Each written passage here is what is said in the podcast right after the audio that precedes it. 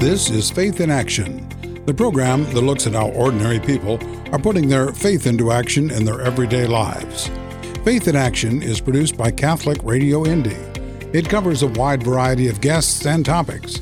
If you have any comments or suggestions for the program, please contact Brigid. That's B R I G I D, Brigid at CatholicRadioIndy.org or call us at 317 870 8400. And now, here's today's edition of Faith in Action. This is Faith in Action on Catholic Radio. I'm Jim Ganley. Our co host is Brigid Eyre, and we'd like to take just a moment here to welcome all of our new South Side listeners. Yeah. Uh, in just the past couple of weeks here, we have got on a brand new radio station in addition to the other stations that we've been broadcasting on. We are now on uh, WFCI in Franklin, Indiana, and that covers all the way up to the southern part of Indianapolis here uh, to 465, and maybe a little bit uh, north into 460, inside 465, and most of the way down to Columbus, Indiana, and all around Franklin and uh, all the great communities that are out there. So, uh, if you're one of our new listeners, hey, thank you very much. Uh, you might drop us a note, um, Jim at CatholicRadioIndy.org or Brigid, B R I G I D, at Catholic Radio Indy and let us know. And uh, of course, there's a lot of people in that area that don't know about Catholic radio, so they're probably not listening because they don't know about it.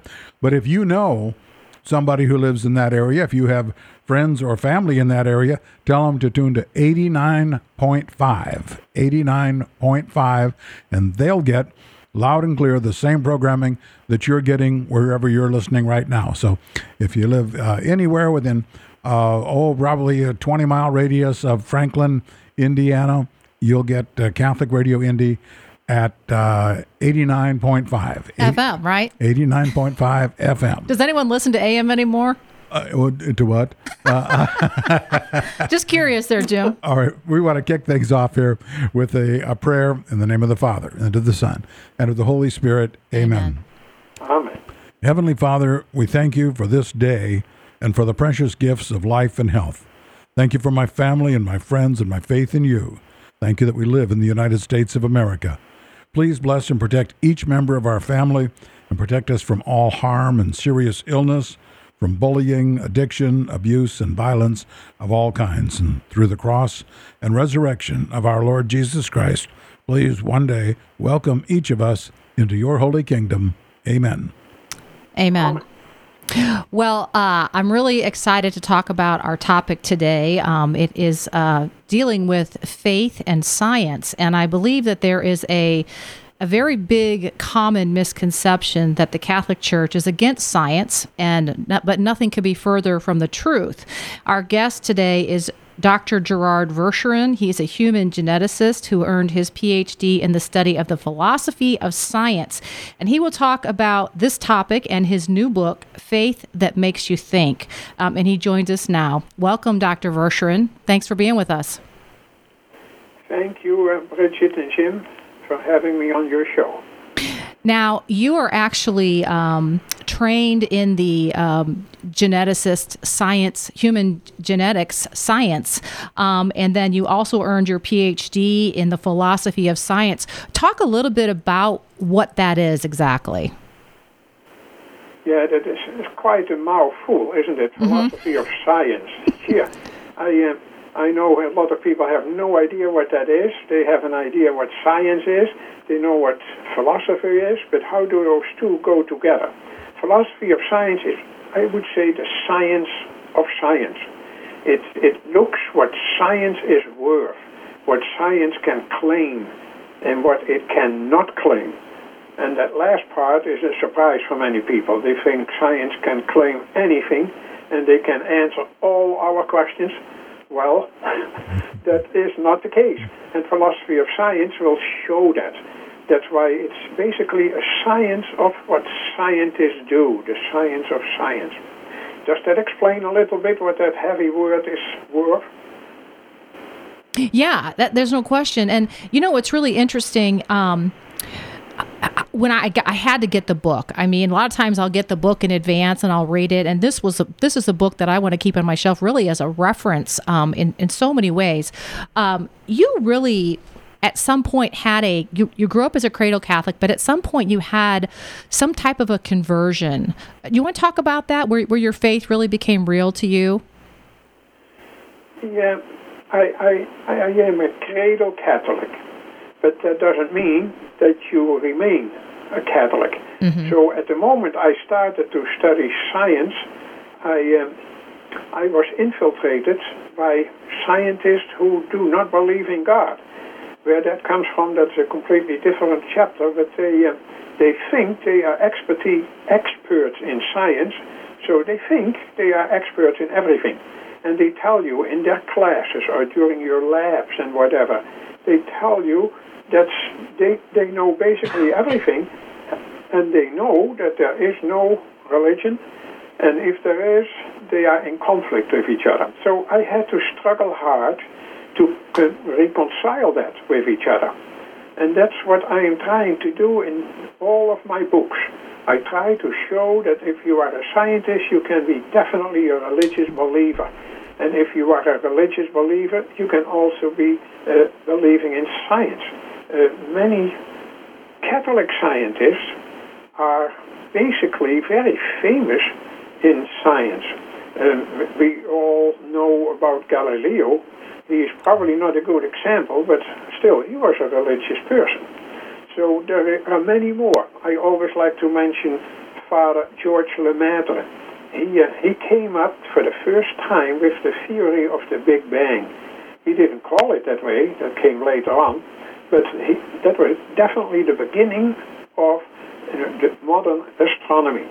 And those people tell me and show me constantly that there is no conflict between science and religion.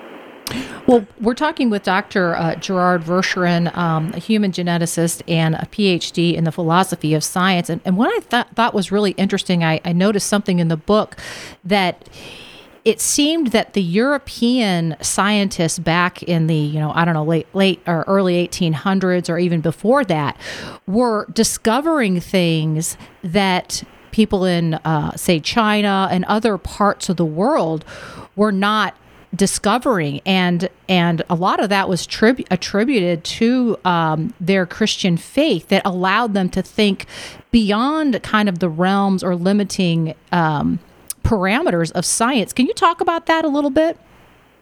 Oh, I'm happy to.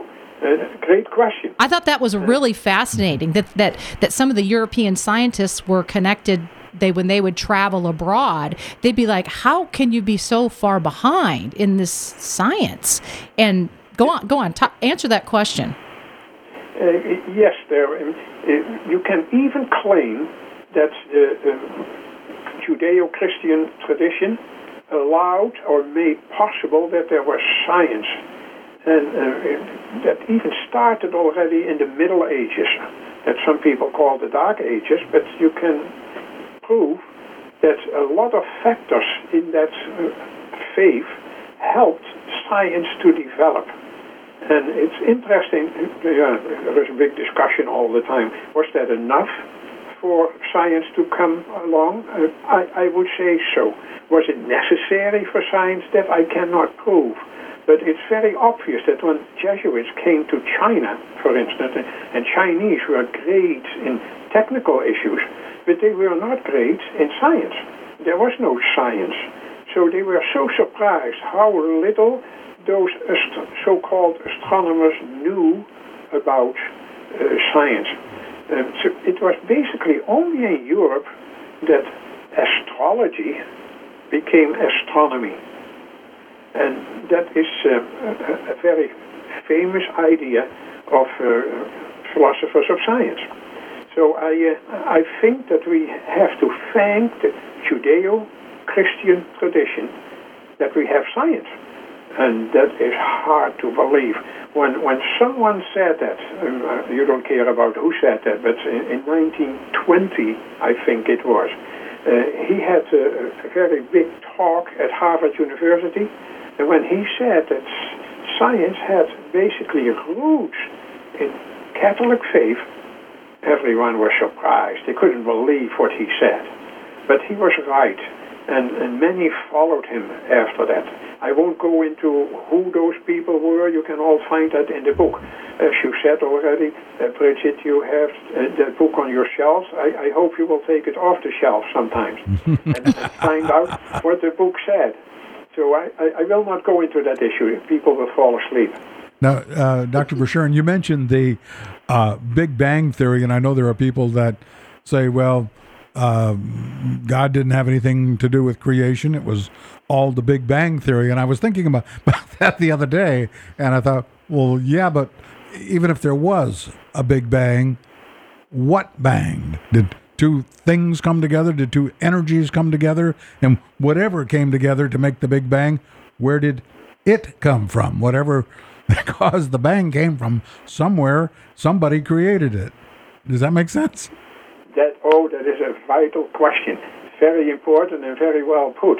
Where did the Big Bang come from? Where did the particles come from? Where did the energy come from? They must come from somewhere. So the the person who came up with that theory was, as I said already, Monsignor Father uh, George Lemaitre. He was a Belgian priest, and he uh, uh, he was a great astronomer. But he had to even fight with the famous Albert Einstein. So he, uh, Albert Einstein thought that the universe was eternal. It had no beginning and it wouldn't have no end. So Father George Lemaitre said there is definitely a beginning. And the beginning is what we call now the Big Bang. That doesn't answer the question where did the Big, Big Bang come from? it had to come from somewhere else yeah, you can say it came from his mind, but that's, that doesn't make any sense. Mm-hmm. He uh, he didn't start the Big Bang. So, and finally, Albert Einstein had to say to Father Lemaitre, "Sorry, I was wrong. There is a beginning of the universe, and that is definitely a, a Catholic idea." From uh, one of the first councils said already, God created everything out of nothing. So, where did it come from? You wouldn't believe it from nothing. Of course, it came from something. It came from God. But God didn't need anything to create something. We always need something to create something else. Scientists, always, especially chemists, they, they need certain ingredients to create another molecule. Uh, we all do that. But science is making something from something else. God is able to make something from nothing. We are going to take a break here. Um, and when we come back, we're going to continue our conversation with Dr. Gerard Verschuuren um, about his new book, Faith That Makes You Think. So stay tuned for more Faith in Action.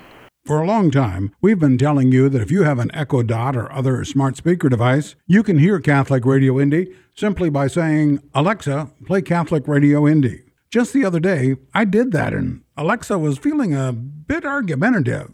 I'll let you hear my conversation with her. Uh, Alexa, where are you? Here I am. What do you want? Alexa, play Catholic Radio Indy. Now, just why would you want me to do that? Well, because we've got great programming 24 hours a day. Well, a lot of other radio stations have good programs too. Yeah, but our programming talks about God and eternal salvation. I am very smart. I know almost everything about everything, but I do not know about God and salvation. Well, that's why people need Catholic Radio Indy. So, Alexa, do me a favor. Whenever anyone says, Alexa, play Catholic Radio Indy, just send them our way, would you? Yes, I will be happy to do that. In the meantime, I am going to do some research about that thing you called salvation. I wonder where I can find out more about that.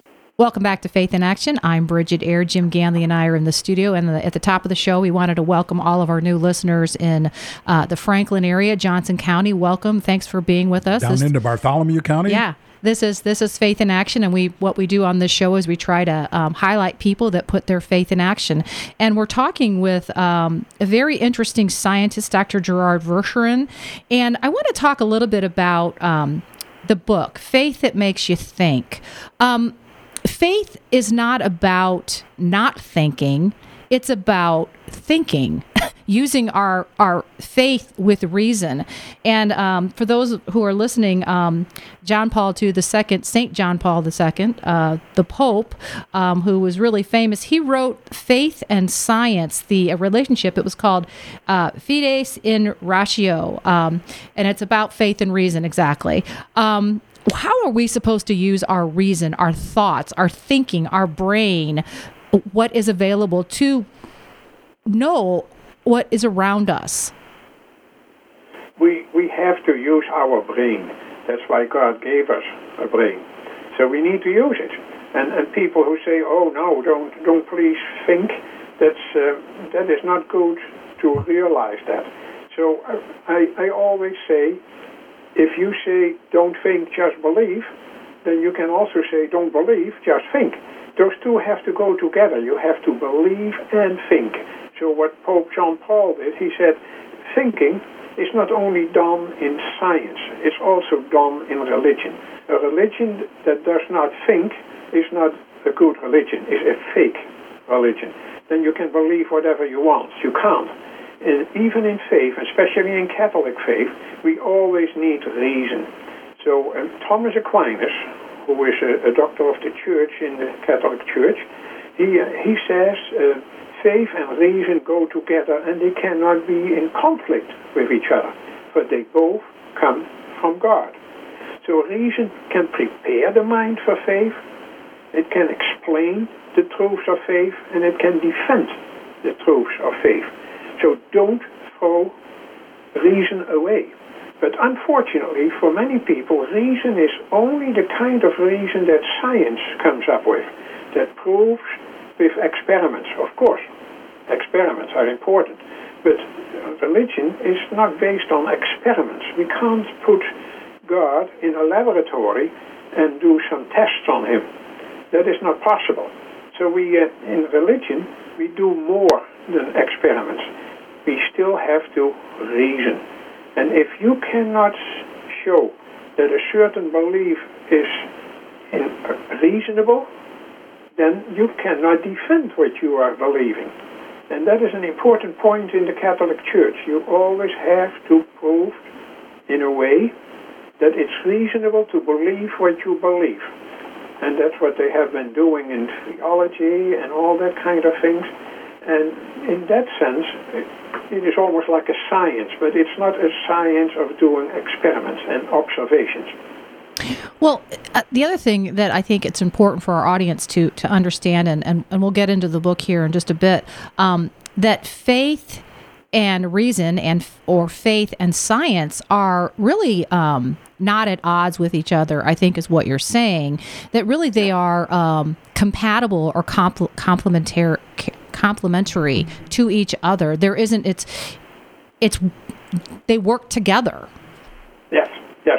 May, may, may I give you uh, one or two examples sure. to make that? Up? So it's a very uh, abstract issue. Uh, you know, when we uh, when we talk about the Big Bang, for instance, the Big Bang is a scientific concept.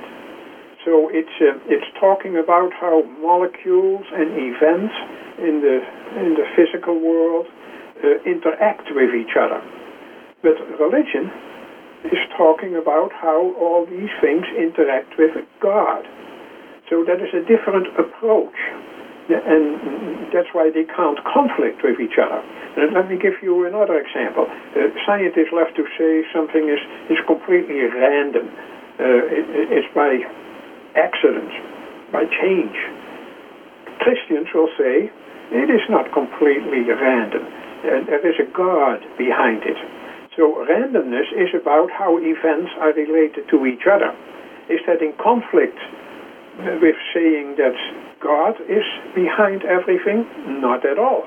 For that is about how things are related to God, not how they are related to each other. So they are not in conflict with each other.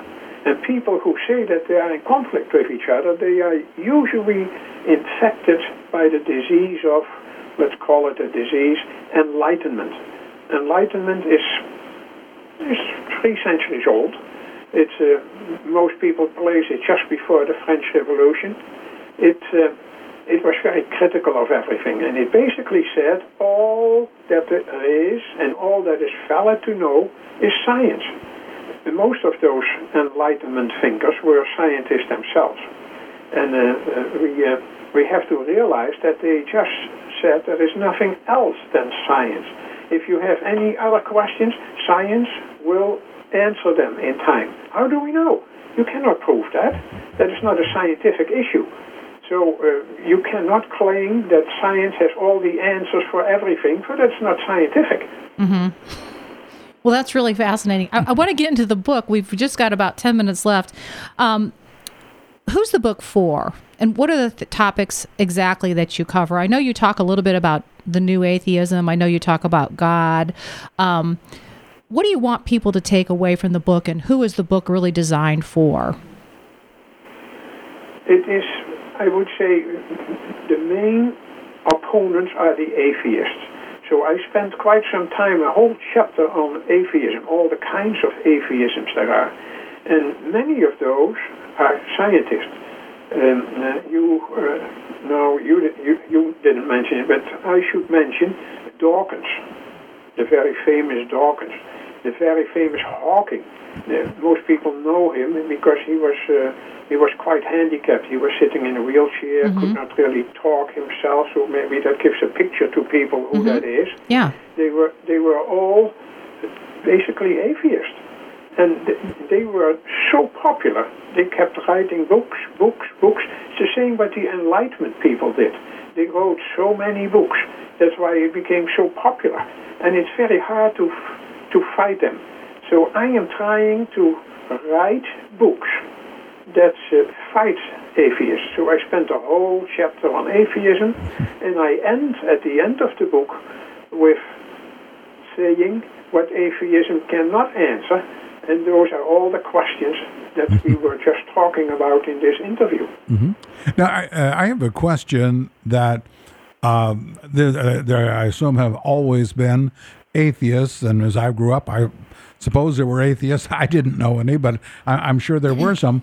But in the last, I don't know, maybe 10 years or so, uh, the atheists have become more prominent and more militant, even. I mean, to uh, try and actively kind of recruit people to their side. It used to be, you know, you believe what you want to believe, and I'll believe what I want to believe, and you know, we'll all get along. But now uh, there, there, seems to be a real militant um, effort on the part of the atheists to almost recruit people to their side. Any thoughts on what might have changed in that the last 10, 15 years?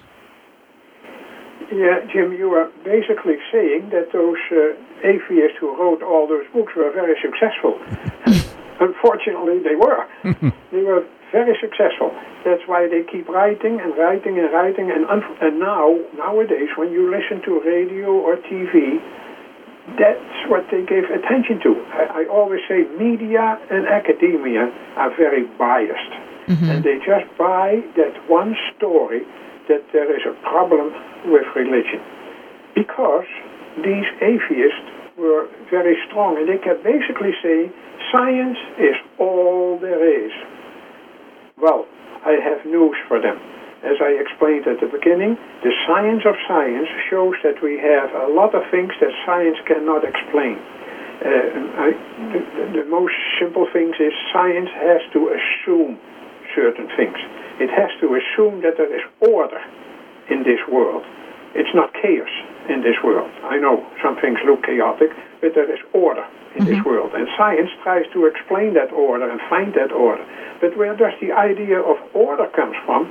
Not from science. They have to assume that there is order. If tomorrow the sun does not rise, they have to explain why it doesn't rise because there is order in this world. Clouds or whatever you are coming up with, or there was a, an explosion somewhere. So that is an assumption.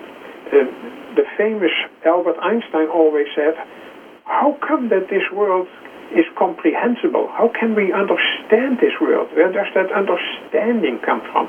He never gave an answer because he was a scientist. But I would say that possibility that you can understand the world comes from God. God created us after his image. And his image is reason, understanding. So we can understand things too. And if you don't accept that, you can't do science. And if a scientist ever says, we have found a phenomenon now that does not have a cause, then I would say, go back to your laboratory. There, there must be a cause, but you have to find out what that cause is. Science assumes that there is causality. I cannot prove that.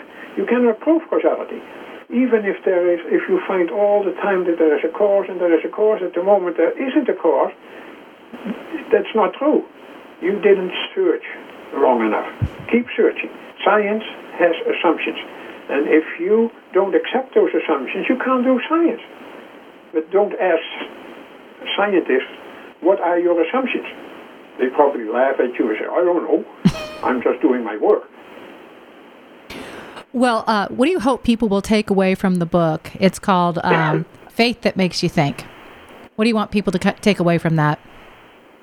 I am showing in the book that if you are faithful, if you want to be a Christian, if you want to be a believer, you have to honor faith. You have to honor reason. You have to honor them both. Excuse me. And what if you're just what if you're just a scientist and you uh, don't believe in God? You want to throw a challenge out to those who are not um, maybe atheists that to give give the book a crack, give it a try. Yeah, I, I wrote another book, but I, I can't go into that unfortunately. That shows that you can prove that God exists, which is very hard to accept for many people. Um, there, there are proofs of God's existence, and I explain in that book that there is no way you can deny finally that there is a, a God. If you deny that, your world falls apart. Good. That's all I'm going to say about it. Well, that's a great tease. Well, Doctor, uh, we are out of time. The book is Faith That Makes You Think, and you can get that on Amazon. Just Google uh, Faith That Makes You Think. Go to Amazon. And um, Dr. Verschuuren, thank you so much for being our guest today. Thank you so much, uh, Brigid and Jim, for your great interview. You've been listening to Faith in Action, the program that looks at how ordinary people are putting their faith into action in their everyday lives. Faith in Action is produced by Catholic Radio Indy. This program and all Faith in Action programs can be heard or downloaded as podcasts from CatholicRadioIndy.org. If you have a comment or suggestion for guests or topics for the program, please contact Brigid. That's B R I G I D, Brigid at CatholicRadioIndy.org, or call us at 317 870 8400. This program has been pre recorded.